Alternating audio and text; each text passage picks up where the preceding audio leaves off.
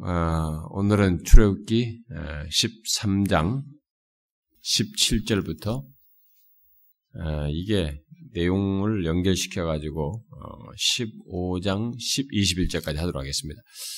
제가 이 내용을 이 모세의 노래에 대해서 우리가 수요예배 때 상당히 좀 다뤘는데 언급을 했는데 어, 여기서 좀 간단히 다루도록 하겠습니다.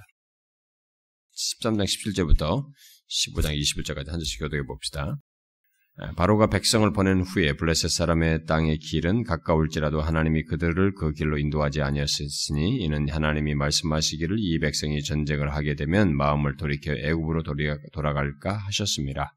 그러므로 하나님이 홍해의 광야 길로 돌려 백성을 인도하십니다. 이스라엘 자손이 애굽 땅에서 대회를 지어 나올 때 모세가 요셉의 유고를 가졌으니 이는 요셉이 이스라엘 자손으로 단단히 맹세하게 하여 이르기를 하나님이 반드시 너희를 찾아오시리니 너희는 내 유고를 여기서 가지고 나가라 하셨습니다. 너희들이 숫곳을 떠나서 광야 끝 에담의 장막을 여호와께서 그들을 앞에서 가시며 낮에는 구름 기둥으로 그들을 그들의 길을 인도하시고 밤에는 불 기둥을 그들에게 비추사 낮이나 밤이나 진행하게 하시니 낮에는 구름 기둥 밤에는 불 기둥이 사랑성 앞에서 떠나지 아니하니 여호와께서 모세에게 말씀하여 이르시되 이스라엘 자손에게 명령하여 돌이켜 바다와 믹돌 사이에 미롯 앞곧 바알스본 맞은편 바닷가에 장막을 치게 바로가 이스라엘 자손에 대하여 말하기를 그들이 그 땅에서 멀리 떠나 광야에 갇힌 바 되었다 하리라.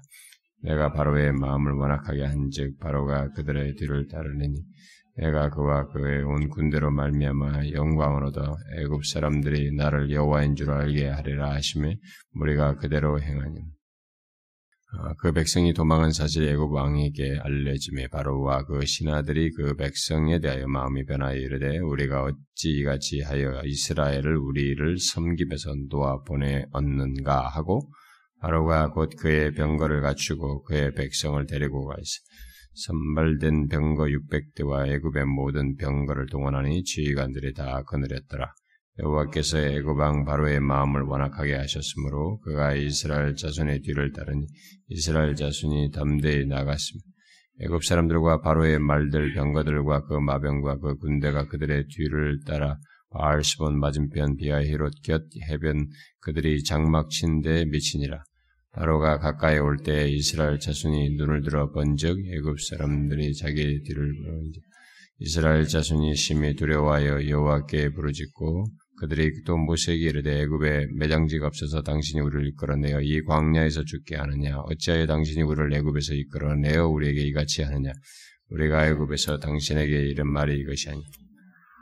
음, 우리가 애굽 사람을 섬길 것이라 하지 아니하든 애굽 사람을 섬기는 것이 광야에서 죽는 것보다 낫게 모세가 백성에 이르되 너희는 두려워 말고 가만히 있어서 여호와께서 오늘 너희를 위하여 행하시는 구원을 보라. 너희가 오늘 본 애굽 사람을 영원히 다시 보지 아니하리라. 여호와께서 너희를 위하여 싸우시리니 너희는 가만히 있을진 여호와께서 모세에게 이르시되 너는 어찌하여 내게 부르짖느냐? 이스라엘 자손에게 명령하여 앞으로 나아가게 하고 지팡이를 들고 손을 바다 위로 내밀어 그것이 갈라지게 하라 이스라엘 자손이 바다 가운데서 마른 땅으로 행하리. 내가 애굽 사람들의 마음을 완악하게 할 것인지 그들이 그 뒤를 따라 들어갈 것이라. 내가 바로와 그의 모든 군대와 그의 병거와 마병으로 말미암아 영광을 얻으리니 내가 바로와 그의 병거와 마병으로 말미암아 영광을 얻을 때에야 애굽 사람들이 나를 여호와인 줄 알리라 하시듯 이스라엘 진 앞에 가던 하나님의 사자가 그들의 뒤를 옮겨 가매 구름 기둥도 앞에서 그 뒤를 옮겨 애굽진과 이스라엘 진 사이에 이르러 서니 저쪽에는 구름과 흑암이 있고 이쪽에는 밤이 밝음으로 밤새도록 저쪽이 이쪽에 가까이 못하다. 모세가 바다 위에 손을 내밀어 여호와께서 큰 동풍이 밤새도록 바닷물을 불러가게 하시니 물이 갈라져 바다가 마른 땅이 된지라. 이스라엘 자손이 바다 가운데로 육지를 걸어가고 물은 그들의 좌우에 되니 애굽 사람들과 바로의 말들 병거들과 그 마병들이 다 그들의 뒤를 추격하여 바다 가운데로 들어오는지라. 새벽에 여호와께서 불과 구름 기둥 가운데서 애굽 군대를 보시고 애굽 군대를 어지럽게 하십 그들의 병거 바퀴를 벗겨서 달리기가 어지럽 어렵게 하시니 애굽 사람들이 이르되 이스라엘 앞에서 우리가 도망하자. 여호와가 그들을 위하여 싸워 애굽 사람들을 치는도다 여호와께서 모세에게 이르시되 네 손을 바다 위로 내밀어 물이 애굽 사람들과 그들의 병거들과 마병들 위에 다시 흐르게 하라 하시. 모세가 곧 손을 바다 위로 내밀매 새벽이 되어 바다의 힘이 회복된지라.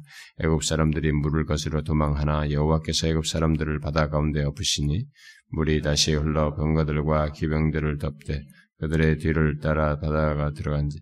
하늘의 군대를 다 덮으니 하나도 남지 아니하였다. 그러나 이스라엘 자손은 바다 가운데를 육지로 행하였고 물이 좌우의 벽이 되었더라. 그날에 여호와께서 이같이 이스라엘을 애굽 사람의 손에서 구원하심. 이스라엘이 바닷가에서 애굽 사람들이 죽어 있는 것을 보았다. 이스라엘이 여호와께서 애굽 사람들에게 행하신 그 큰 능력을 보았으므로 백성이 여호와를 경외하며 여호와 음, 음, 여호와와 그의 종보세를 믿었더라. 이때 모세와 이스라엘 자손이 이 노래로 여호와께 노래하니 일렀으되 내가 여호와를 찬송하리니 그는 높고 영화로우시며 말과 그 단자를 바다에 던지셨으며 여호와는 나의 힘이요 노래, 노래시며 나의 구원이시라. 그는 나의 하나님이시니 내가 그를 찬송할 것이요 내 아버지의 하나님이시니 내가 그를 높이시리로다. 여호와는 용사시니 여호와는 그의 이름이시로. 그가 바로의 병거와 그의 군대를 바다에 던지시니 최고의 주의관들이 홍해에 잠겼고 깊은 물이 그들을 덮으니 그들이 돌처럼 깊음 속에 가라앉았. 여호와여 주의 오른손이 권능으로 영광을 나타내시니이다. 여호와여 주의 오른손이 원수를 부수시니이다. 주께서 주의 큰 위엄으로 주를 거스르는 자를 엎으시니이다. 주께서 진노를 바라시니 그 진노가 그들을 지푸라기 같이 사르나이. 주의 콧김에 물이 쌓이되 파도가 언덕같이 일어나고 큰 물이 바다 가운데 엉기니이다. 원수가 말하기를 내가 뒤쫓아 따라잡아 탈취물을 나누리라. 내가 그들로 말미암아 내 욕망을 채우리라. 내가 내 칼을 빼려니 내 손이 그들을 멸하리라 하였음. 주께서 바람을 일으키심에 바다가 그들을 덮으니 그들이 거센 물에 납같이 잠겼나이다. 여호와의 신중에 주와 같은 자가 누구니? 주와 같이 거룩함으로 영광스러우며 찬송할 만한 위엄이 있으며 기이한 일을 행하는 자가 누구? 주께서 오른손을 드신즉 땅이 그들을 삼켰나이다. 주의 인자심으로 주께서 구속하신 백성을 인도하시되 주의 힘으로 그들을 주의 거룩한 조소에 들어가게 하신 여러 나라가 음, 듣고 떨며 블레셋 주민이 두려움에 잡히며 에돔 두령들이 놀라고 모압 영웅이 떨림에 잡히며 가나안 주민이 다 낙담하나이 놀람과 두려움이 그들에게 임함에 주의 팔이 금으로 그들이 돌같이 침묵하여 싸우니 여호와여 주의 백성이 통과하기까지 고 주께서 사신 백성이 통과하기까지 였나이다. 주께서 백성을 인도하사 그들을 주의 기업의 산에 이르시며 여호와여 이는 주의 처소에 삼으시려고 예비하신 것이라 주여 이것이 주의 손으로 세우신 성소로서 여호와께서 영원 무궁하도록 다스리시리로다 하였더라. 바로의 말과 병거와 마병이 함께 바다에 들어가매 여호와께서 바닷물을 그들 위에 되돌려 흐르게 하셨으나 이스라엘 자손은 바다 가운데서 마른 땅으로 지나간 아론의 누이 선지자 미리암이 손에 소고를 잡음에 모든 여인도 그를 따라 나오며 소고를 잡고 춤추니 미리암이 그들에게 회답하여 이르되 너희는 여호와를 찬송하라 그는 높고 영화로우시며 말과 그 탄자를 바다에 던지셨음이로다. 이 이스라엘 백성들이 이제 출업을 해서 제일 먼저 이르렀던 곳이 이제 숫곳이었죠. 이제 그 다음부터 홍해를 건너는 고 건넌 다음에 이스라엘의 하나님께 대한 경배 내용이 오늘 이제 해당되는 내용입니다. 그래서 먼저 13장 그 17절부터 22절을 어, 보면은 이들이 이제 숫곳을 떠나서 가나안으로 어, 쉽게 들어갈 수 있는 길 대신에 하나님의 인도를 따라서 이게 홍해의 그 광약길로 이렇게 향하게 되죠. 어, 홍해를 끼고 있는 그 광약길로 가게 됩니다. 아, 이들은 행하는 중에 이제 어, 요셉이 예언적으로 말을 하고 또 그 예언적인 말씀과 함께 유언을 한 것을 따라서 거기 나오죠. 음. 요셉이 그 말했죠 이스라엘 백성들에게 어, 맹세하게 하면서 그 예언적인 어, 유언을 한 거죠. 먼저 예언적이라고 하는 것은 하나님이 반드시 너희를 찾아올 것이다. 그러면서 얘기하기를 내 유구를 여기서 가지고 나가라. 하나님이 찾아오실 때, 때는 너희들을 출애굽시킨다. 음, 그래서 그래서 네가 가난 땅으로 갈 것이라고는 아, 버지한테 들었죠. 아버지한테 다 듣고 그 약속을 믿었던 것이죠. 똑같이 믿고 내 유고를 여기서 가지고 나가라. 이런 예언적인 내용을 얘기하면서 거기에 어, 동시에 어, 유언적인 내용을 자기 유고를 가지고 가도록 했는데 그 이들이 이제 그것을 어, 유고를 가지고 가게 되죠. 이런 이 요셉의 예언과 유언은 이스라엘의 구원에 대한 약속, 하나님의 약속에 따른 것이었고, 이스라엘은 바로 그 예언이 지금 성취되는 것을 경험하고 있는 것입니다. 그래서 지금 자기들이 나왔어요. 나와서 지금 걷고 있는 것이죠. 그러니까 자신들이 지금 이 유고를 가지고 있는 것이 다 성취되는, 성취되어서 있게 된 장면이죠. 자, 이들은 이런 성취를 경험하면서 자신들이 이제 가나안으로 인도될 것을 기대하면서 이제 가고 있는 것입니다. 그런데 하나님께서는 그들을 가나안으로 곧바로 인도하지 아니하시고 어떻게 해요? 가장 빠른 길을 따라간다면은 이게 이 지중해 해안가를 따라서 이제 블레셋을 경유해 가지고 해안가를 따라가게 되면은 뭐 며칠이면은 그 이 가나안 땅으로 들어갈 수 있는 굉장히 빠른 길이 있는데 그 길을 가지 않았어요. 어, 이유가 간단히 나오죠. 첫 번째 이유 지금 그 먼저 언급되는 것은 블레셋을 만나게 돼서 이제 전쟁을 하게 되는데 그럼 전쟁이 부딪 전쟁을 그들이 보나마나 나오게 될 텐데 이들은 지금 그런 것을 전혀 할 준비가 안 돼 있습니다. 이스라엘 백성은 그런 것을 보면은 막 당장 당황해서 막 흩, 분산되고 흩어질 그런 상황이었죠. 네, 그런 걸 준비가 안 돼 있고 그래서 그렇다고 그러고 또 하나님께서 음, 모세에게 얘기했죠. 네가 여기서 호렙산에서 만났고 바로 시내산입니다. 시내산에서 처음에 그 떨기나무에서 만났을 때 모세에게 이곳에 와서 너희들이 하나님 예배할 것이다. 나와 할 것이다고 얘기했더니 결국 뭐예요? 하나님께서 그들에 대한 다른 계획을 가지고 계셨던 것이죠. 바로 이 어, 어떤 계획입니까? 이제 이스라엘 백성을 하나의 민족 단위로 이게 하나님의 하나의 백성, 하나의 민족, 하나의 나라로서 하나님과 언약을 맺는 그 일이 계획, 하나님의 계획 속에, 그게 이제 신의 산에서 맺는 언약 아니겠어요?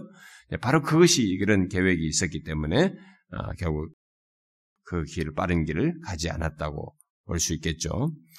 아, 그래서 결국 신해산 광야에서 신해산 언약을 맺는 그 장면이 그래서 있게 된 것이죠. 그리고 또 다른 한 가지 이유를 더 덧붙이면은, 아, 그것은 14장 그뭐 4절이나 어, 17절 어, 막 이렇게 계속 언급되는 거 있죠. 어, 예, 언급되고 있는 것처럼 18절이네요. 4절, 18절 이런 데서 언급되다시피 뭐예요? 이스라엘이 애굽과 영원한 결벌을 하게 되는 사건을 최종적으로 이들이 이제 경험하게 하는 홍해를 건널 계획이죠. 사실 하나님 계획상에는 이스라엘 백성들 입장에서는 왜 일로 가는가 이렇게 생각하겠지만은 그 여기서 예굽과 아, 영원한 결별을 다시는 다시 민족적으로 이들을 볼 일이 없는 거. 그들의 속박으로 들어갈 일도 없고 그런 영원한 결별을 하는 사건을 통해서 하나님께서 영광을 받으시고 그것을 통해서 영광을 받으시고 또 자기 백성을 보호하고 계신다고 하는 것을 이스라엘 백성들에 대한 하나님, 음? 하나님이 너희들의, 너희들에서 어떤 분이신지를 확연히 사건 속에서 보여주시는 거죠. 어? 경험적으로 알게 하시고 보여주시도록 하기 위해서. 그래서 이, 이 이집트를 완전히 무시, 결, 이들을 결별하는 사건 쪽에서 이들 다 멸하면서 이스라엘 백성들을 철저하게 보호하시는 하나님, 그것을 통해서 하나님이 이스라엘에 대한 하나님이 어떠한지를 그들을 어떻게 보호하시고 어, 이끄시는지를 예, 보게 하시는 보여주시는 거죠. 경험하게 하시려고 하시는 것입니다. 그래서 이들은 어, 이제 숲곳에서 광야 끝 이 에담의 장막을 치게 됩니다. 그런데 하나님께서는 이들의 여정에 여정을 할 때 지금 여정하는 여정을 이끄는 이 방식이 여기서 나오는데 이 사건적으로 가시적으로 보여준 여기 초기부터 출애굽하면서 보여주신 이 하나님의 아, 인도 방식은 우리가 주목할 일입니다. 이것이 아, 하나님께서 자기 백성을 인도하는 실제적인 그 패턴이라고 해야 될까요? 일종의 샘플이라고 말해야 될까요? 그거예요. 하나님께서는 자기 백성을 인도하실 때 바로 이렇게 인도하셔요. 여기서는 사건적으로 하나님이 직접 이렇게 구름 기둥과 불 기둥을 보여 주어서 그것을 통해서 이렇게 경험을 하게 하시지만 이제 그 뒤로 우리들은 모두가 이제 이렇게 가시적으로 보이지 않아도 하나님은 동일하게 이와 같은 방식으로 우리를 인도한다는 것을 보여주는 것입니다. 하나님의 인도에 대한 하나의 큰 그림을 이렇게 우리에게 보여주는 장면이죠. 뭐예요? 여호와께서 21절에 보니까 그들 앞에서 가시며 그들 앞에서 가시는 것입니다. 하나님의 인도는 우리가 시편 23편에서도 목자가 양을 인도할 때도 그렇게 하시지만 그것도 하나의 그런 그림을 보여줍니다만 여기서 우리들 앞서 가시는 것입니다. 응? 그러니까 여러분과 저의 인생 전체에서도 다 그렇습니다. 하나님은 우리를 인도하실 때 이렇게 우리와 마치 동떨어져서 그냥 우리에게 스스로 아무것도 모르는 것들을 이렇게 찾아서 이렇게 하는 것이 아니고 사실상 하나님이 우리가 경험하는 것은 그분의 인도 속에서 경험하는 것들이에요. 삶의 모든 것이 예, 우리 궁극적으로 인생을 인도하시는 데 있어서 그래서 지금 앞서서 어, 인도하시고 그 다음에 낮에는 구름 기둥, 밤에는 불 기둥으로 애들을 그것을 앞서서 인도하면서 예, 보여준 것입니다. 그래서 이 구름 기둥, 불 기둥 이것이 뭐냐면 낮과 밤이잖아요. 종일토록이라는 거죠. 전부예요. 전체를 다. 이들은 수면 상태에 있어도 잠잘 거 아니겠어요. 저녁이 되면 불기둥은 있는 것입니다. 음? 그걸 다 지금 얘기해 주는 거죠. 아, 그래서 때때로 어, 이 구름 기둥과 불 기둥은 그들을 그늘도 이렇게 만들어줘. 아까 우편에 그늘 대시고 그런데 그늘을 만들어 주시기도 하시고 또 밤에는 예, 우리가 이 서울 같은 데 사니까 여러분들이 이 어디를 가도 대충 밝잖아요.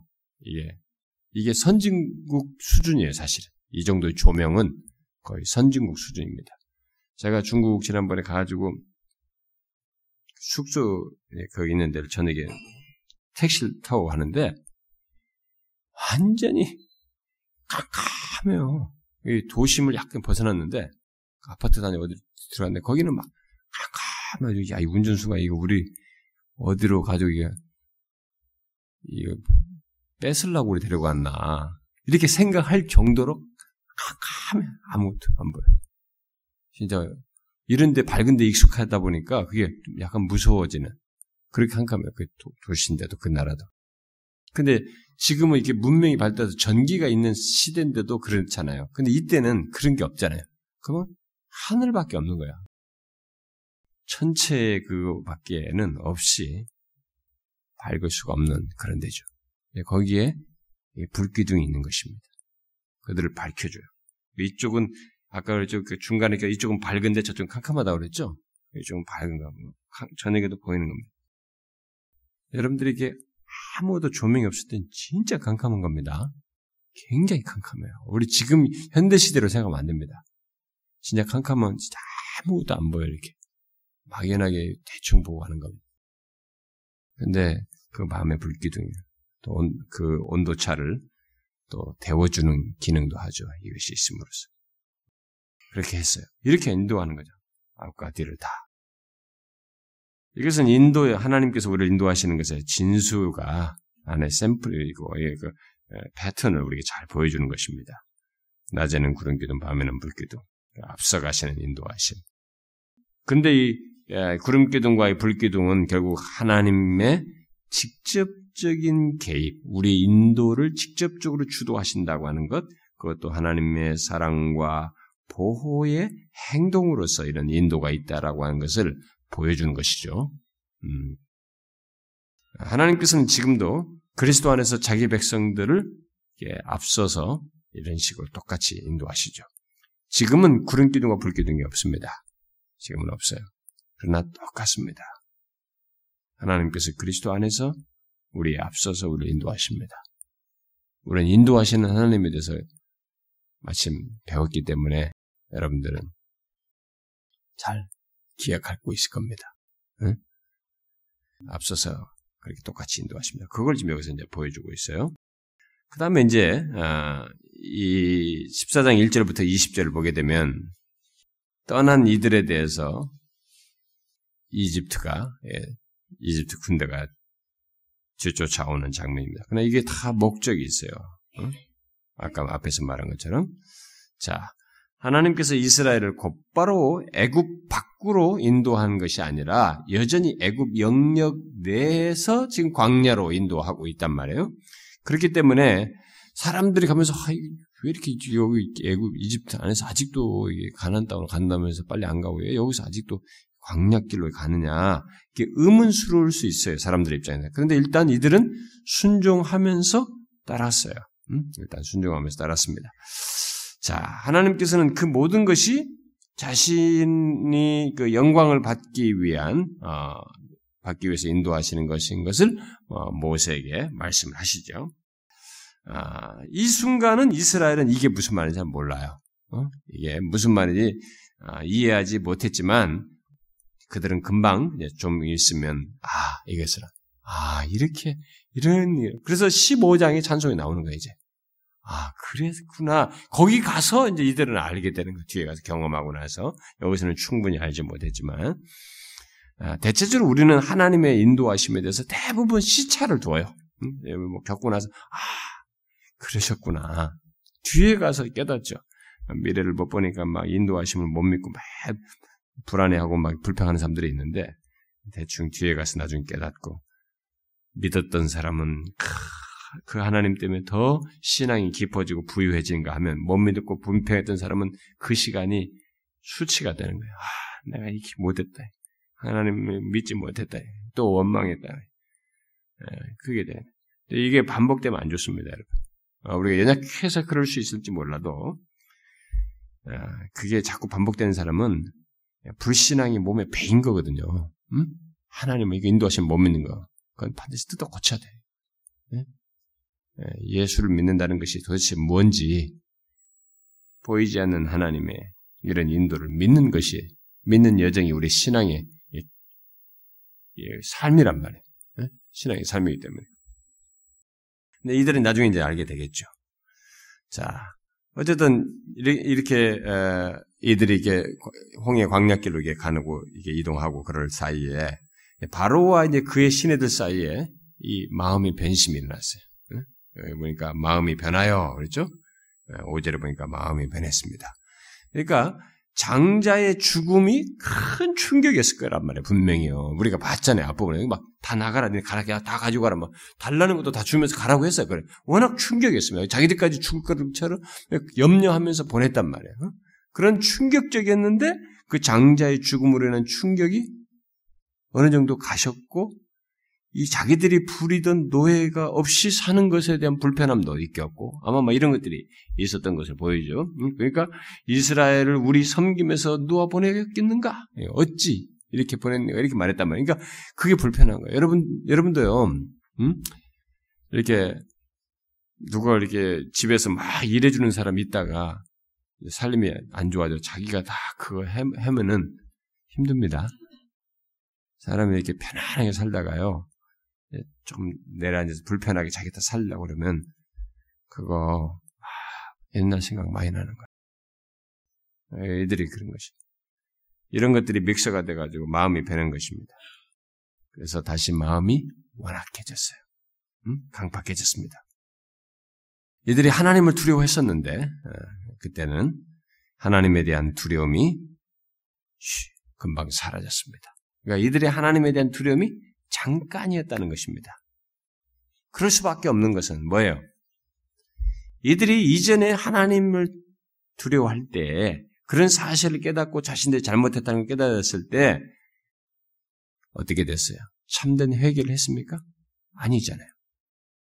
여러분 참된 회개를 하지 아니하면 참된 회개를 하지 않는 사람은 하나님을 지속적으로 두려워하며 경외하지 않습니다. 그때뿐이에요. 이걸 잘 아셔야 됩니다. 교회 다니는 사람들 중에도 그런 사람들이 있어요. 실제로 보면은. 뭐 조금만 무슨 일이 있으면 그때는 막뭐 두려워하다. 그때뿐이야. 어? 그때뿐이야. 하나님을 경외하는 태도가 그때뿐이에요. 단타적이에요, 그냥. 사건적이에요. 그게 뭡니까? 어? 하나님을 알지 아니하고 하나님께 진심으로 자기의 그런 어? 잘못된 것들, 이전에 잘못된 것을 돌이켜 하나님이 어떤 분이신지를 알고 그분을 온전히 두려워하며 경외하지 않기 때문에 생겨난 현상 아니겠어요? 예, 이들이 그렇게 참된 회개를 하지 않았기 때문에 지속적으로 경외할 수가 없었습니다. 그런 바로와 그의 신하는 하나님에 대해서 마음이 이렇게 닫혀 있었죠. 예, 여러분 오늘날도 하나님을 두려워하지 않는 사람들은 고의적으로 그의 마음을 닫습니다. 그래서 이렇게 완악한 행동을 하게 되죠. 이런 인간의 모습과 상태, 다른 말로 하면 바로와 같은 이런 완악함 또는 강팍함은 최초의 인간이 타락함으로써 있게 된 심판이라고 볼 수 있어요. 예, 원죄에 대한 심판이라고 할 수 있는 것입니다. 예, 하나님께서 이, 그, 아담 안에서 이, 이 원죄 아래 있는 모든 사람들에게 본래적인 심판 상태 중에 하나가 뭐냐면, 이렇게 고의적으로 하나님 앞에 이 완악함, 자신의 본성적인 강팍함, 어? 이 바로 같은 조금만 아니면 자기의 본성의 완악함과 강팍함을 드러내는 이런 모습이에요. 여러분 그래서 우리가 보면 아, 어떻게 저럴 수 있느냐? 그게 인간이에요, 여러분. 원죄 아래서 원죄 아래 있는 그 원죄에 대한 아, 인간에게 내려진 심판이에요. 음, 그래서 모든 인간은 근본적으로 이런 부패한 성향을 가지고 있어요. 우리도 그런 심판 아래에 있었지만 지금과 같이 지금 같이 된 것은 예수 그리스도 안에서 구속되었기 때문이고 하나님께서 은혜를 베푸시기 때문에 그런 것입니다. 하나님께서 은혜를 베풀지 아니하시면 우리라고 별길 수 있는 건 아니에요. 아, 인간의 여러분 인간의 마음이 이게 조건 좋고 상황 좋고 이랬을 때지 우리가 진짜 모든 것이 열악하고 완악, 완악할 수 있는 그 조건이 좀 만들어지면 아, 우린 다 드러내요, 여러분. 아, 진짜 그 하나님의 원죄에 대한 심판의 그 실상을 우리가 드러냅니다. 인간이 얼마나 완악한지 몰라. 하나님하고 뭐가 없어. 안 보인다, 이거지. 여러분 아셔야 됩니다. 우리가 지금처럼 이렇게 하나님을 두려워하고 신앙할 수 있는 것은 은혜 때문에 그래요. 그리스도 안에서 구속의 은혜를 입고 하나님께서 은혜를 베풀시기 때문입니다. 아, 완악한 이 바로는 음, 그의 군대와 마병과 기병을 다 모아가지고 그 7절에 보니까 다 모아요. 음? 600대 선발된 병거 600대와 애굽의 모든 병거를 동원했습니다. 그 지휘관들을 거스르고 이들을 다 동원해가지고 쫓습니다. 이스라엘 백성 다시 잡기 위해서. 그래가지고 비아히롯 곁 해변에 진친 이스라엘 백성들 가까이 이제 그들 앞에 이르게 되었습니다. 자, 이스라엘은 이 상황은 아주 안 좋은 상황이죠. 왜요? 사면이 막힌 상황입니다. 남쪽과 서쪽은 산이고, 갈 수가 없는 길이고, 동쪽은 홍해바다이고, 그 다음에 뒤쪽 북편은 애국 군대가 있는 것입니다. 얘가 사면이 다 막혔어요, 지금. 어떻게 술을 못 쓰는 상황입니다. 결국 하나님께서는 그의 백성들 도저히 빠져나갈 수 없는 상황에 몰아 넣으신 셈이에요. 그렇게 함으로써 그들이 자기에게 완전히 복종할 수밖에 없는 하나님만 바라볼 수밖에 없는 상황 아래 놓이게 만드신 것입니다. 이스라엘은 이것이 필요로 한 것이에요. 이것을 봐야 했습니다. 이것을 경험해야 했어요. 이 상황 속에서 하나님이 어떤 분이신지를 알아야 했습니다. 진짜로 이스라엘은 하나님 외에는 다른 어떤 선택을 할 수가 없어요. 하나님 외에는 다른 도움을 기대할 수 없는 상황에 놓였습니다. 여러분이 아셔야 됩니다. 우리가 인생 살면서요, 야, 정말 내 인생이 어떻게 이럴 수 있냐. 하나도 상황이 없느냐. 이게. 그럴 때가 있습니다, 여러분. 뭐 처음에 결혼하고 사랑하고 막 그럴 때는 막 미, 미래가 막 다 모든 것이 막 멋있어. 모든 게 다 괜찮을 거라고 생각하니까 막 우리는 사랑하면 우리 둘만 있으면 모두 다 될 것 같아. 근데 세월이 지나다가 우리 인생 사는 중에 진짜로 사면이 다 막힌 것 같은 경험을 할 때가 있습니다. 우리는 인생 속에 얼마든지 그럴 수 있어요. 객관적으로 그렇게 보지 않아도 당사자는 그렇게 생각할 정도의 사면이 막히는 경험을 할 수 있어요. 아, 정말 어떻게 해야 되냐, 여기서. 여러분, 그때는요, 하나님께서 우리에게 한 가지를 요청하는 겁니다. 뭐예요? 진짜로 사면이 볼 수 없으면, 어디서도 해결이 없고 막막하면, 여기에 대한 유일한 소망과 도움은 하나님밖에 없다는 것입니다. 이것을 막혔기 때문에 결국은 더 볼 수 있는 상황으로 나가게 되기는 하지만 우리가 중심으로 이 사실을 인정해야 되고 그 가운데서 하나님을 찾아야 됩니다. 나의 유일한 도움은 하나님. 이것을 시편 기자가 다윗이나 이런 사람들이 자꾸 얘기해요. 여호와는 나의 도움이시라. 그때 여러분 다윗도 도망갈 때 압살롬이 도망갈 때도 다 보면 다 사면이 막혀요. 어? 그래가지고 도대체 어디로 가야 되는지 자기가 이 길을 못 찾는 거예요. 응? 근데도 다윗이요 하나님이 유일한 도움으로 피난처를 찾습니다. 근데 이게 이제 막혔기 때문에 한 것이 아니고 다윗은 경험 속에서 나중에 막힌 상황 속에서 아 자기로 하여금 그 유일한 대답이시고 도움이신 하나님을 찾도록 하나님께서 기회를 주신 것으로 믿음으로 그 상황을 이해해요. 근데 이들은 아직 거기까지 믿음으로 이해하지 못합니다. 이제 이것을 터득하게 되는 거예요. 경험하게 되는 거예요. 이제부터 광야 여정 속에서 더 많이 경험하게 될 것입니다. 근데 우리가 이것을 배워야 돼요. 여러분들이 만약 그런 상황에 놓이거든. 그때 오히려 한 가지 다 희망을 하나 가질 수 있습니다. 소망을 가질 수. 뭐냐면 유일한 길, 하나님 외에 다른 어떤 도움을 기대할 수 없는 이 상황에서 진짜 하나님의 도움을 입을 수 있는 상황이다라고 생각하시면 됩니다. 아, 그래도 목사님 그게 현실이 그게 아니에요. 그렇게 말하면 그 사람은 하나님 없는 사람이에요. 진짜 하나님이 얼마나 이렇게 현실 속에서 이스라엘 백성 인도하시는 이 하나님을 그 사람은 안 믿는 거예요. 그 사람은 그 길을 가야 돼. 그럼 당신이 길 찾아봐야 돼. 뭐 다른 길 없어요. 유일한 도움 하나님밖에 없는 그 상황에서 그럼 찾아봐야지. 찾을까요? 그 사람은 백발배중 못 찾을 거예요. 계속 원망하고 불평하고 막 주변은 사람을 다 쥐어 뜯을 겁니다. 어? 너 때문이고 뭐 때문이고 막이 자식들 때문이고 뭐 때문에 막 원망하고 자기를 학대하고 자기를 파괴하는 일밖에 못할 거예요. 파괴적인 일밖에 못 해요. 소망스러운 일이 안 생겨요, 여러분. 하나님 없는 자에게는 그럴 수밖에 없어요. 이제 하나님께서는 이스라엘 백성들에게 자신을 분명하게 계시할 상황이 이르렀습니다. 하나님은 여기서 그것을 계시하실 계획이에요. 자신이 이스라엘 백성들을 위해 단순하게 능력을 베푸시는 그런 분이 아니시라는 것.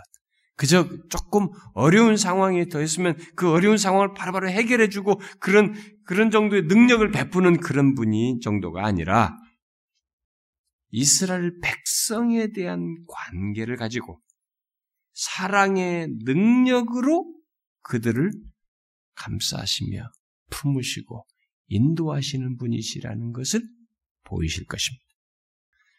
이스라엘 백성들이 계속 여기서부터 이제 출애굽에서부터 걷는 과정 속에서 생각해야 될 것이 뭐냐면 자신들이 경험하는 상황과 처한 상황 속에서 하나님을 찾을 때 이 상황을 해결해 주는 신개념이 아니라 내가 이 상황에 처했을 때 나와의 관계 속에서 굉장히 사랑의 능력, 사랑의 지혜, 사랑의 행동, 사랑의 태도, 사랑의 열심으로 나와의 관계를 충실하게 지키시며 언약을 지키시면서 인도하시는 하나님이라는 이런 관계를 발견하는 것이에요.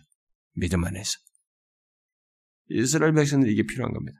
근데요, 제가 이런 얘기를 하더라도 여러분들도 제가 이 말을 이해를 못할 수 있습니다. 왜냐면 제가 이 신론을 얘기하면서도 지금 처음에 어, 우리가 하나님을 이렇게 아는 지식이 버린 원인들 얘기하면서 거기 생겨난 결과들 뭐 이런 얘기하면서 어, 하나님의 형식화 이런 걸 얘기하고 있습니다만은 거기서도 마찬가지. 예수 믿는 교회당에 있는 사람들도 하나님을 그런 식으로 안 믿는 거예요. 계속 선물을 주는 하나님이지. 복을 주는 하나님, 건강의 하나님, 뭐 이런 이런 의미의 하나님으로 다 알고 있기 때문에 여기서 지금 하나님께서 이 막 다른 상황에서 계시하시고 있는 자기를 계시하시고자 하는 이것이 이런 내용이 오늘날 우리들에게도 수용이 안 돼요. 수용이 안 되는 것입니다. 그래서 교회 다니는 사람들 중에 가만히 신앙 얘기를 해보면 하나님이 계속 회귀라돼 있어요. 어? 내가 옛날에 뭘 어려웠는데 뭐 하나의 사건 그리고 이게 뭐 문제 해결 계속 그 차원이에요. 그리스도 안에서 이미 우리와 관계를 가지시고 이 관계를 얼마나 엄청난 관계 속에서 우리를 대하시고 건약을 지키시며 내가 좋고 나쁨을 떠나서 하나님의 나에 대해서 사랑의 행동을 하고 계시고 사랑의 열심을 가지고 계시며 나를 지키시고 어떤 걸 도우실 때 기적을 베푸셔서 구원을 이루시고 거듭나게 하시고 모든 삶을 인도하시는 이 모든 기적의 행동을 하실 때 그런 것들이 그런 능력들이 사랑의 동기 속에서 행하고 있다는 것을 사랑의 능력을 나타내고 계시고 그런 것을 우리를 감싸고 있다는 것을 캐치를 못해요. 인격적인 이해를 못하는 거야. 자꾸 물리적이고 현실적인 문제이고 예, 물질적인 이 차원에서 자꾸 이해하는 거야. 하, 내가 아프고 힘든데 이걸 해결해 주는 정도의 신이야. 하나님이 그걸 말하지 않는 것입니다. 그 이스라엘 백성들이 그래서 나중에 실수 많이 해요. 왜 자꾸 있느냐 이거예요. 뒤에 가서. 하나님 그렇게 많이 해주는데 뭐 물이 없으면 물도 내주고 다 이렇게 했는데 왜 또 원망하고 또 원망하냐 이거예요. 이게 잘 안 되는 거예요. 하나님은 단순히 능력을 나타내시는 분이 아닙니다. 자기 백성을 능력으로 감싸기 위해서요. 능력으로 보호하기 위해서입니다. 바로 그것도 사랑의 능력으로. 여러분과 저의 삶에 그렇습니다. 아, 나는 삶이 어려운데요. 하나님은 우리의 삶에 자기를 드러내십니다. 우리를 감싸고 있다는 것을 자신의 능력을 드러내심으로써 인도하시는 것을 통해서 드러내셔요. 여기서 지금 그걸 계시하고자 하는 것입니다. 근데 지금 여기 보다시피 이스라엘 백성들은 아직 그런 믿음에 대한 준비가 되어 있지 않았어요. 어, 우리 뒤에 가서도 아직 여전히 쉽게 잘 극복되지 않는 것처럼. 그래서 그들은 위급한 상황만 보고 여기 10절에 보니까 바로가 가까이 올 때 이스라엘 자손이 눈을 들어 본즉 어? 애굽 사람들이 자기 뒤에 이른지라. 그러니까 뒤에 일은 이들만 보는 거예요. 어? 이 현실을 보는 거예요. 현실, 현실만 본 겁니다. 자, 이 현실이 있습니다. 자, 그럼 여기서 뭐가 중요해요, 사실은? 어? 열 가지 재앙을 경험하고 왔으니까 하나님을 봐야 되잖아요. 아, 이들은 현실만 보요. 제가 여러분 인도하시는 하나님에서 얘기해서 많이 얘기했습니다.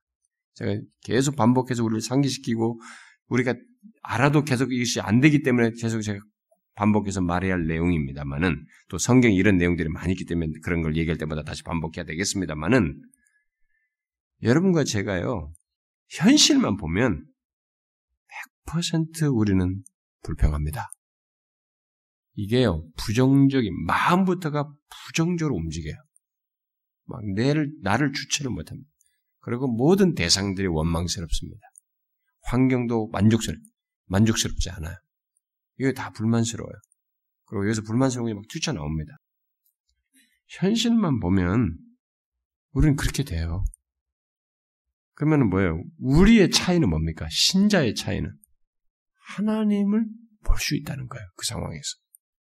근데 그걸 안 하고 있는 거예요. 그러니까 이들이 거기서 하는 결국 뒤에서 한 얘기가 뭐예요? 10절부터. 응? 이들이 뭐라 그래요? 이스라엘 자손이 심히 두려워하여 당연히 두려움이 오죠. 현실만 보면 두려움이 오죠. 원망하게 돼요. 여호와께 부르짖고 모세에게 이르되 애굽에 매장지가 없어서 당신이 우리를 이끌어내어 이 광야에서 죽게 하느냐? 어찌하여 당신이 우리를 애굽에서 이끌어내어 우리를 이같이 하느냐? 음? 우리가 애굽에서 당신에게 이런 말이 이것이 아니냐 이러기를 우리가 내버려 두라고 했는데 우리가 애굽 사람을 섬길 것이라고 했는데 예? 애굽 사람 성경에서 광야에 죽는 것보다 낫단 말이지. 그러니까 뭐 하나님은 하나도 없어요. 여러분 아셔야 됩니다. 우리가 현실에 몰입하게 되고요. 거기서 하나님을 배제하게 되면요. 어디까지 우리가 완악해진 모습을 자꾸 부패한 것을 자꾸 죄악된 걸 드러내냐면 하나님을 하나님의 존재와 하나님께서 이전에 행해 오신 것까지도 깡그리 무시해버려요. 이전에 해오신 하나님이 안 보여 여기서 자기가 여기까지 오기까지 하나님이 베푸신 은혜가 많았어요. 어? 열 가지 재앙도 있었고 다 있었잖아요. 이런 것이 여러분의 경험 속에도 마찬가지. 자기도 지금까지 아, 내 인생에 지금까지 하나님 많이 인도하셨지. 근데 현실을 빠져 여기서 이렇게 딱 이렇게 입이 열리잖아요. 마음 무너지잖아요. 그 하나님이 안 보인다니까요. 다 무시해버려요. 심하면 짓밟아버려요. 무섭습니다. 여러분과 저의 차이를 드러내셔야 됩니다. 신자는 현상과 이 어려운 막다른 상황에 사면초가 있을 때 상황이 있을 때 그 현실만 보면 안 돼요. 반드시 하나님을 봐야 돼요. 그게 시편 기자들이 계속 말하는 거예요. 하나님을 보도록 하는 거예요. 주만 바라볼지라. 젊은 인생을 얼마나 살았던 간에요. 나이가 많든 젊든 간에 특히 젊은 사람들 여러분들이 앞으로 인생 살 때 여러분들은 이 교훈을 삶 속에서 생생하게 경험해야 할 상황이 엄청나게 옵니다. 많이 옵니다, 여러분에게. 그리고 어떤 사람은 지금 이렇게 말씀을 들었어도 넘어질 겁니다. 넘어지거든. 이 말씀 생각하면서 눈물을 흘리며 돌아오십시오. 내가 이것밖에 안 됩니다, 하나님. 이렇게 약합니다. 그래도 의지할 분은 주밖에 없습니다라고 울면서 돌아오십시오. 그 길 외에는 다른 게 없어요. 신자에게는. 막 이렇게 당황하니까 애굽 사람 볼 때는 아 이게 갈, 갈 길도 없는데 왔구나 이게. 이들도 하나님 안 보이거든. 하나님만 생각 안 되다. 갈 길도 없는 거 같죠. 왕자와 난리치고 의기양양한 거죠. 그러나 모세가 백성들에게 말합니다.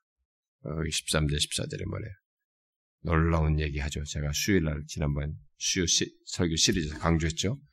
너희는 두려워하지 말고 가만히 있어서 여호와께서 오늘 너희를 위하여 행하시는 구원을 보라. 너희가 오늘 본 애굽 사람을 영원히 다시 보지 아니하리라. 여호와께서 너희를 위하여 싸우시리니 너희는 가만히 있을지어다. 모세가 말한 게 뭐예요? 하나님이 우리를 위하여 싸우시는 분이시라고 하는 것을 너희들이 왜 있느냐라는 거예요. 너희는 가만히 있어도 될 정도의 우리 위해서 싸우시는 하나님이 계시는데 봐라 이제 그렇게 얘기합니다. 그러면서 모세가 여호와께 부르짖을 때 하나님께서 말씀하시죠. 15절부터 말하는 것입니다. 너는 어찌하여 내게 부르짖냐 이스라엘 자손에게 명령해 앞으로 나아가게 하고 지팡이를 들고 손을 바다 위에 내밀어 그 갈라지게 하라. 이스라엘 자손이 바다 가운데서 마른 땅으로 행하리라. 내가 애굽 사람들의 마음을 완악하게 할 것인지 그들이 그 뒤를 따라 들어갈 것이라. 응? 그리고 그들의 마병으로 말미암아 영광을 얻으리니 내가 바로와 그의 병거와 마병으로 말미암아 영광을 얻을 때야 애굽 사람들의 나를 여호와인 줄을 알리라. 여기 뒤따르는 모든 애굽 사람들이 멸망할 거라는 거예요. 뭐 지금 벌벌 떨 대상인데 하나님은 확고합니다. 멸망한다는 것이.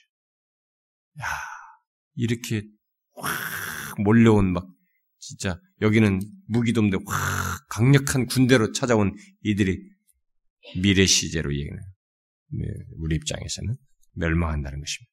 여러분 얼마나 무서웁니까? 무섭습니까? 여러분 아셔야 됩니다. 우리 앞에 막, 막 산을 무너뜨리고 막 강력한 하나님 앞에서 그들은 무너질 사람들이에요. 멸망할 사람들. 우리가 무서울 대상이 아니라는 것입니다. 나중에 하나님께서 심판하실 때도 이와 똑같습니다. 불신자들의 멸망도 이와 똑같아요. 여기 양양한 것은 잠시예요. 하나님의 심판은 하나님의 심판은 어떤 면에서 묘사하면 사랑에 근거한다고 보면 됩니다. 하나님의 심판은.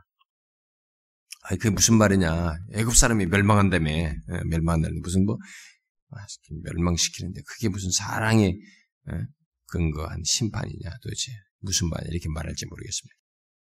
하나님의 사랑에 근거한 것이라고 말하는 것은 누구든지 심판받는 사람들은 여기 애굽 사람도 마찬가지입니다. 하나님의 사랑을 거부한 것에 대한 심판이에요. 지금 많은 이 신학계나 이런 데서 뭐 나오는 사람들이 하나님이 지옥을 만드신 하나님이라면 난 그런 하나님 안 믿겠어요. 막 대범하게 얘기해요. 심지어 목사들까지 막 그런 거 설교하고 지옥이 없다고 설교하고 난리치고 그게 무슨 마치 인간을 대단히 고려해주고 이 사람들을 위해주는 것처럼 얘기하는데 큰 어리석기 그지없는 것입니다. 지옥이 있어야 하나님이 하나님 다우신 거예요. 공의로우신 겁니다. 자신의 속성에 일치되신 것입니다. 어? 심판은 하나님 어떤 사람에게 심판이 임하게 된 것은 하나님의 사랑을 거부한 것에 대한 것이. 애굽 군대는 애굽 군대는 밤에 이스라엘에 이르렀을 때 그때 이스라엘 백성들 앞에 불기둥이 있는 장면을 보게 되죠. 그, 그것은 이제 이스라엘 백성들 보게, 입장에서 보게 되면 자기들 앞에 이런 불기둥이 있는 이런 장면들은 그들이 공경 가운데 있지만 이스라엘은 불기둥으로 인도함으로써 어, 공경 가운데 있는데 불기둥이 있어요. 음? 그게 뭐겠어요, 여러분? 우리가 신앙생활하면서 공경 갖고 환란 갖고 고난이 있고 이렇게 있는데 그 고난이 있는데도 거기에 하나님이 계셔야 안 계세요. 여기 불기둥이 있는 것처럼 하나님이 계십니다. 그러면 하나님이 계시면서도 고난이 있고 곤경 가운데 있다는 말은 뭐겠어요? 여기서 이제 불이 불 같은 불기둥 같은 것으로 생각해 볼 수 있겠습니다만은 마치 불로 연다는 것과 같은 연단의 시간인 것입니다. 여러분 고난은요 연단의 시간이에요. 우리에게 결국 플러스가 되는 겁니다.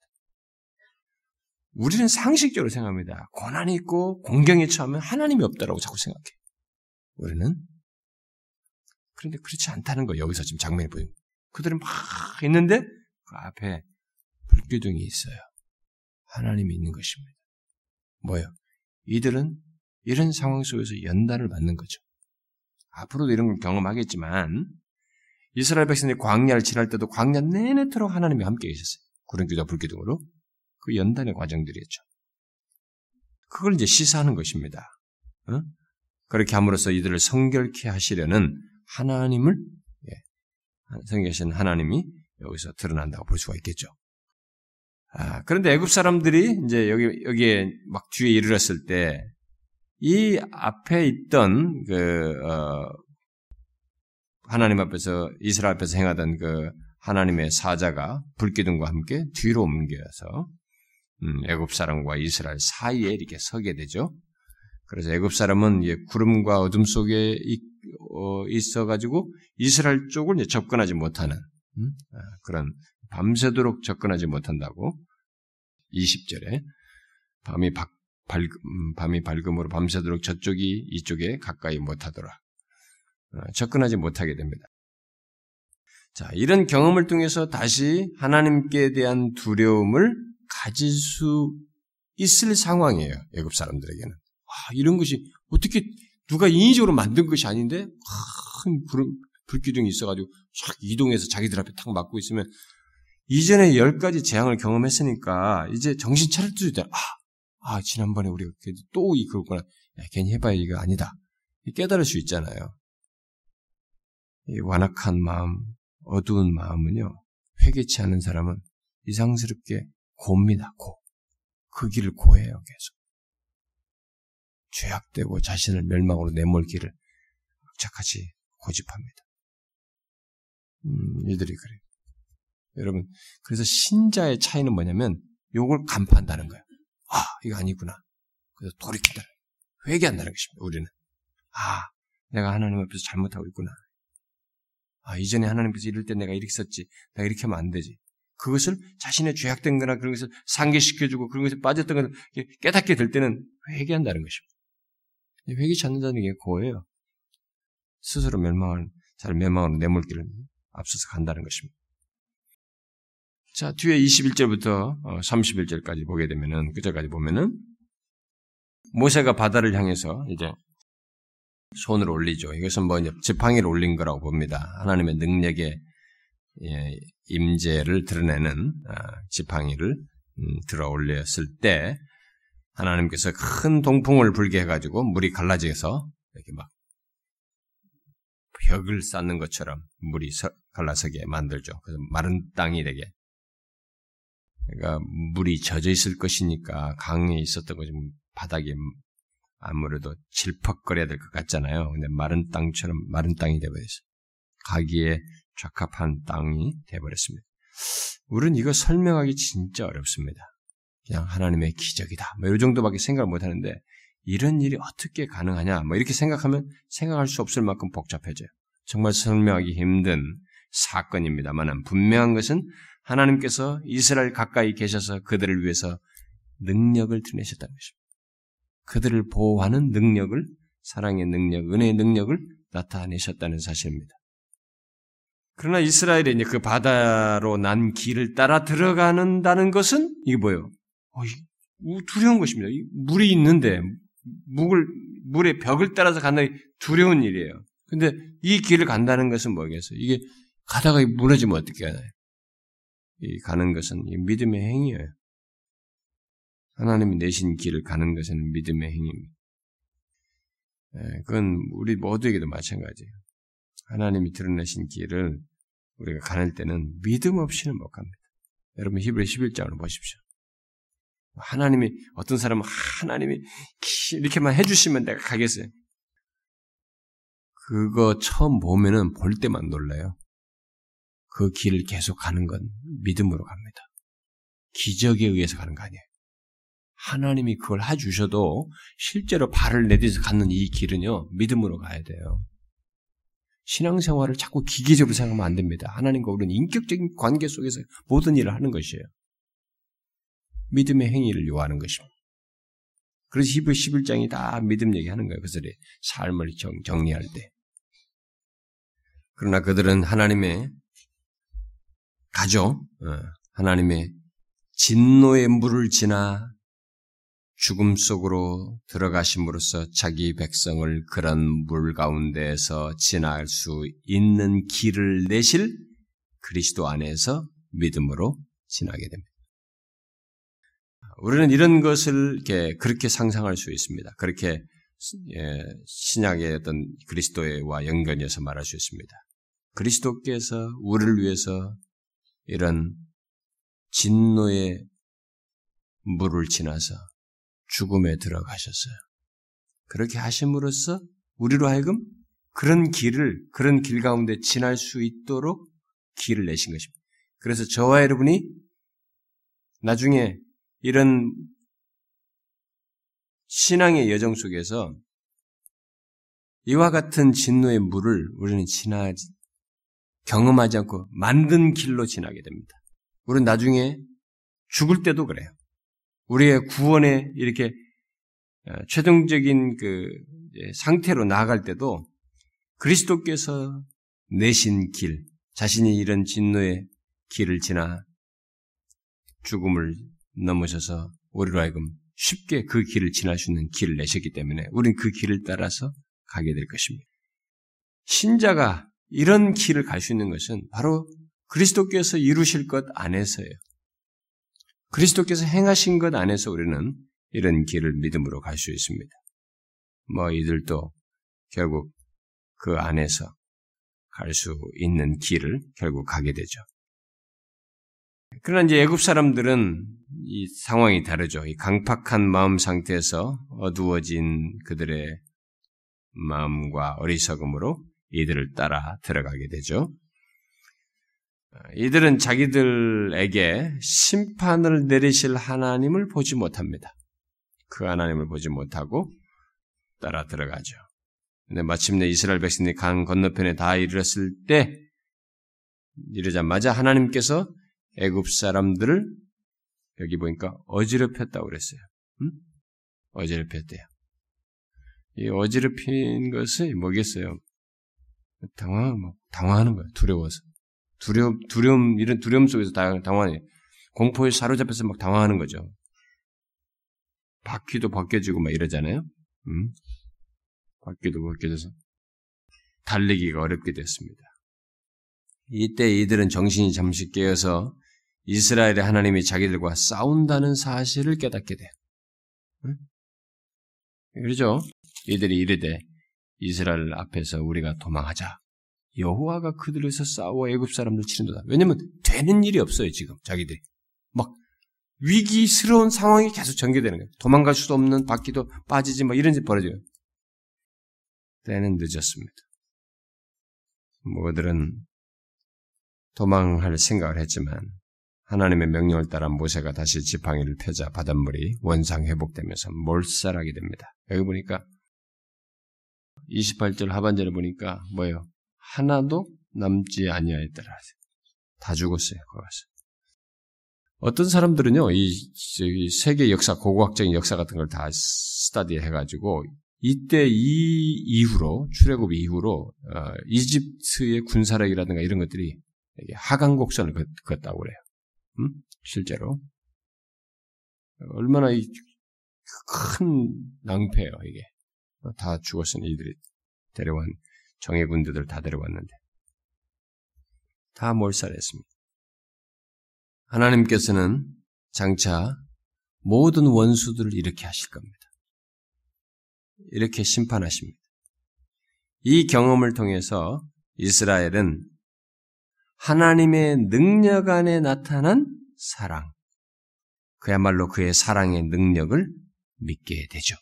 거기 보니까 31절에 그때 보니까 그 큰 능력을 보았으므로 백성이 여호와를 경외하며 여호와와 그의 종 모세를 믿었더라. 하나님을 경외하게 됩니다. 하나님께서는 이렇게 그의 능력을 드러내심으로써 이스라엘로 하여금 애굽 땅과 이제 영원히 떨어지게 하시죠. 그뿐만 아니라 이스라엘은 전적으로 하나님께 속하였다는 것을 드러내 보이십니다. 자, 이렇게 경험했으니까 이들을 이전에 속박했던 잔재로부터 다 벗어났어요. 이제 누가 이렇게 해서 구원했으니까 이들은 전적으로 누구에게 속했어요? 이전에 이 장자를 살릴 때도 하나님께 속, 살, 속했다는 걸 보여줬습니다. 그걸. 그런데 그들이 아직 이집트에 있었기 때문에 그런 경험을 했지만 더 피부적으로 경험하는 상황이에요, 여기서. 전적으로 하나님께 속하였다는 걸 드러내 보이신 것입니다. 여러분, 어, 이런 걸 우리가 좀 캐치를 해야 됩니다. 여러분들이 예수 그리스도를 믿으면서 신앙생활 하면서 하나님께서 나를 아, 거기서 이런 모든 인생의 삶의 예정 속에서 이렇게 나를 탁 건지시고 구별하시고 이렇게 이끌어 주시고 인도하시는 일을 이게 한 번, 좀 이따 또 한 번 이렇게 반복하셔서 이게 그런 걸 경험하게 하실 때마다 여러분들이 그것을 아, 또 하셨네, 또 하셨네 이렇게 생각하면 안 됩니다. 우리는 계속 배워야 합니다. 믿음도 거기서 증폭돼야 되지만은 증진돼야 되지만 계속 배워야 됩니다. 나는 뭐예요? 하나님께 전적으로 속하였다는 거예요. 이렇게 나를 하나님께서 계속 구별하셔서 나를 살펴서 자신의 은혜와 능력으로 이끄시고 계신다고 하는 것, 나는 하나님께 속하였다고 하는 것을 그런 경험을 통해서 반복적으로 더욱 확고하게 믿으셔야 됩니다. 하나님이 그걸 보이시는 거예요. 여기서도 보이시는 것입니다. 자, 신의 산 언약은 제가 수요일 날 말했죠. 신의 산 언약은 그리고 거기서 내려지는 율법은 바로 이런 하나님의 은혜의 역사의 배경 속에서 맺어지는 거예요. 이렇게 구원하셨고 은혜를 베풀어서 구원하신 것에 근거해서 율법을 주시고 신의 산에서 언약을 맺으시는 것입니다. 그래서 율법의 배경은 은혜다라고 제가 지난번에 말한 것입니다. 자, 그 다음에 이제 15장, 1절부터 어, 21절, 이제 마지막 이 모세 노래라고 여겨지는 이 내용을 간단하게 살펴봅시다. 자, 홍해를 건넌 뒤에 모세와 이스라엘 백성들이 모두 한 노래를 불렀습니다. 그리고 미리암과 여자들이 거기에 화답하는 노래를 19절부터 21절 사이에 하게 됩니다. 자, 이들은 모두 다 같이 뭘 노래요? 바로와 그의 군대를 멸하신 하나님의 위엄을 노래합니다. 주제는 그거예요. 바로와 그의 군대를 멸하신 하나님의 위엄을 노래하는 것입니다. 그렇게 해서 하나님께서는 그 모든 백성들을 인도하여 자기의 이름을 경배하게 하시는 결론을 갖게 하시죠. 그래서 이들이 받은 그 구원에 대해서 어? 인도하신 그 하나님에 대해서 이들이 경배하게 되는 일이 실제로 있게 됩니다. 자, 이들은 이렇게 경배하면서 한동안 영광 중에 계신 하나님을 보게 됩니다. 이렇게 찬양하면서 아, 지극히 영광스러우신 하나님을 그들은 보면서 그 하나님께 경배하게 됩니다. 하나님께서 그의 백성들로 하여금 자기를 경배하게 하시는 이유 중에 하나가 바로 요거예요. 하나님을 경배하는 가운데서 영광 중에 계신 하나님을 보도록 하는 것입니다. 우리가 경배할 때, 하나님께 예배할 때, 우리 자신을 즐겁게 하고 내 자신이 어떻게 되는 것에 초점을 두면 안 됩니다. 우리가 은혜를 받는 것은 그 예배하면서 영광 중에 계신 하나님, 예배를 받으시는 하나님, 우리가 경배와 찬양을 드리는 하나님을 보고 그를 경외하는 가운데서 받게 되는 은혜예요. 거기에 부차져 뒤따르는 것입니다. 내가 어떤 것이 우선적인 것이 되지 않아요. 예배는 절대적으로 일차적으로 하나님이에요. 우리는 하나님께 경배하는 가운데 바로 이런 그 하나님을 만나 배움는 경험을 하게 되는 것입니다. 뭐 가시적으로 보는 것을 생각할 필요는 없어요. 우리는 하나님과 교통하면서 영광 중에 계신 우리와 교통하신 하나님을 만나 배우는 경험을 하게 되는 것입니다. 그렇기 때문에 우리에게 은혜의 역사가 있는 거예요. 은혜가 임하고 우리 안에서 이런 어떤 은혜의 역사들이 있는 것이 바로 그것의 증거이기도 합니다. 음? 자, 이스라엘은 이제 그래서 그 뭐 1절은 이제 그런 주제를 얘기한 것이고 그다음에 19절부터 21절은 거기에 화답한 것인데 그 2절부터 음? 18절까지 내용의 노래를 보게 되면 2절부터 5절은 이스라엘은 이 땅의 어느 누구도 어, 그 어떠한 권세도 이길 수 없는 용사요 승리자이신 하나님을 찬양하게 됩니다. 음? 누가 하나님을 거스려 싸울 수 있겠는가? 이들이 지금 노래하는 거야. 하나님을 거스려 싸울 리가 아무도 없다. 응? 우리의 인생 속에서 하나님을, 우리를 이끄시는 하나님을 거스려 싸울 리가 누가 있는가? 없다는 거죠. 또 그 다음에 6절부터 10절에서는 진노로서 원수들을 부수신 여호와 하나님을 찬양하게 됩니다. 응? 하나님과 그의 백성들을 핍박하는 원수들과 어? 원수들과의 싸움을 말하면서 그것을 부수신 여호와 하나님을 찬양하게 됩니다. 그 다음에 이제 11절부터 19절에서는 아니 11절부터 어, 14절이죠. 11절부터 14절은 아, 이게 6절부터 10절, 그 다음에 11절부터 19절이군요. 그 다음 것은 아, 근데 먼저 6절부터 10절 좀, 좀 더 덧붙일 것은, 덧붙일 좀 한 가지 말하고 싶은 것은, 어, 하나님께서 원수들을 멸하신 이유예요. 음? 원수들 멸하신 이유는 그들이 단순히 이스라엘을 거스려서 범죄를 했기 때문이 아니라 하나님께서 마땅한 권리를 행사하시는 겁니다. 음? 그들에 대한 권리를 가지신 것이죠.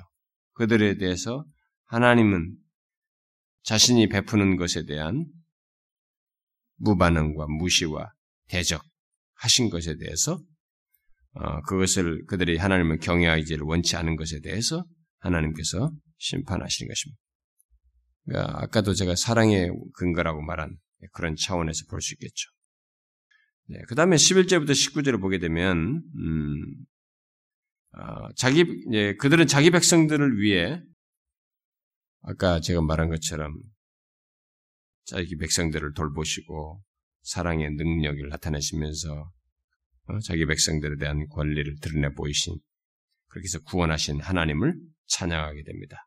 그러니까 백성들의 구원과 하나님께서 그들을 위해서 예비하신 구속을 노래합니다. 그러니까 이들은 이것을 통해서 아 하나님께서 우리를 위해서 예비하신 것이 있다 이렇게 생각을 하는 거예요. 음? 그들을 위해서 약속된 땅에서 거처를 마련해 주실 것이다. 그리고 자기를 위해서 아, 그들 사이에 처소를 성소를 두실 것이다. 이렇게 아, 바라보면서 하나님께 노래하게 됩니다. 자, 이렇게 구원받은 사람들, 구속받은 사람들은 이와 똑같은 시기에 예, 제가 수요일날도 얘기했습니다만 마지막 날에 우리도 똑같을 겁니다. 우리도 구속받은 자들은 마지막 날에 하나님의 승리와 우리에 대한 하나님의 이런 사랑의 권리를 노래하게 될 것입니다.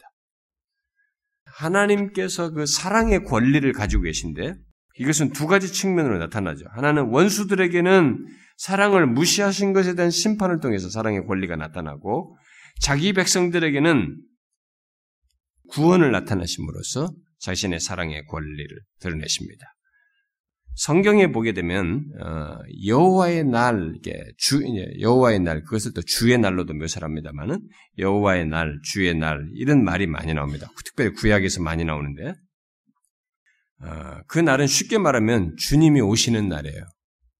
어, 그런데 이 주님이 오시는 날인데 구약에서 말할 때 예언적인 차원에서 주의 날, 여호와의 날을 말했을 때는 심 판, 하나님의 심판이 임할 날로서 여호와의 날을 말하고 또 그리스도께서 이 땅에 오시는 것, 최초로 오시는 것, 초림을 두고 또 여호와의 날로서 예언적인 차원에서 말하기도 하고 또 성령께서 강림하시는 것, 것도 여호와의 날로도 말을 해요.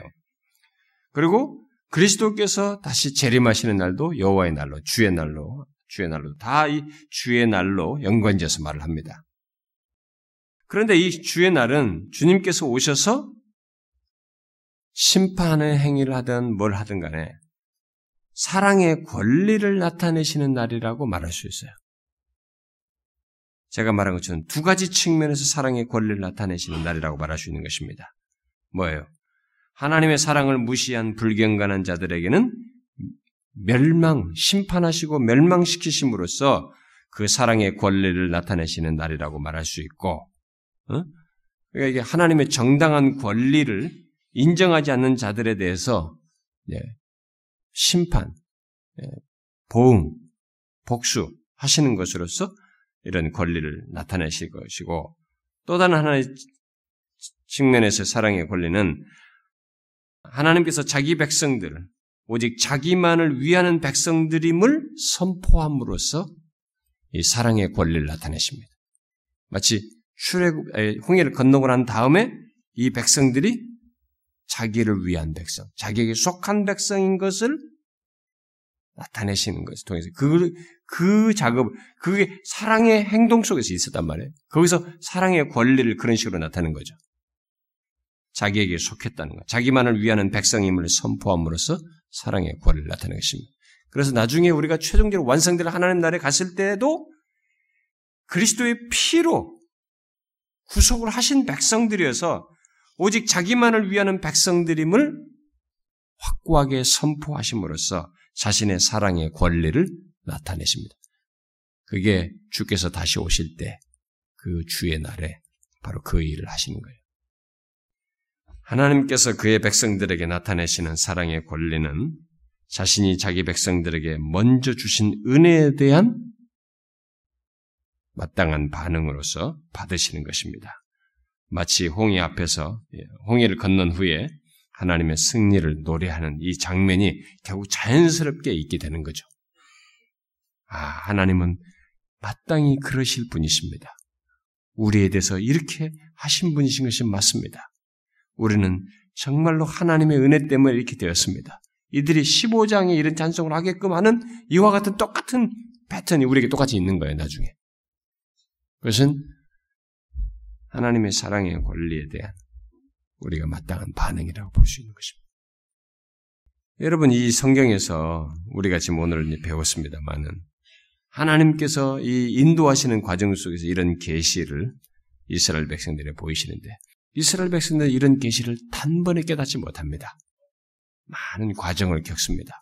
그런데 그 과정 속에서 하나님의 인도하심을 이렇게 가시적으로 보면서도 이것을 인정하지 못하는 이들의 여정을 사실 우리는 답습할 필요가 없습니다. 여러분과 저는 이제 이것보다도 더 명확한 계시를 알고 있기 때문에 우리는 하나님께서 우리를 인도하실 때 이스라엘 백성은 똑같이 이렇게 앞서서 인도하시고 우리의 대적이 있을 때 보세요. 불기둥을 뒤로 인도하셔서 그 사이를 가로막고 있지 않습니까? 하나님의 인도가 얼마나 철저한지를 보여주는 것입니다. 이들이 잠시 여기서 깨달아요. 홍해를 건너나서. 그래서 이 15장을 찬송을 하는 것이. 근데 이들이 본 하나님은 단면이에요. 어? 애굽을 무찌르시고 우리를 구원하신 하나님의 위엄 하나 정도를 보고 이렇게 놀라고 하는 것입니다. 근데 우리는 예수 그리스도 안에 더 많은 하나님에 대한 이해를 가지고 있습니다. 여러분과 저는 그 하나님께 마땅한 감사를 드리며 살아야 됩니다.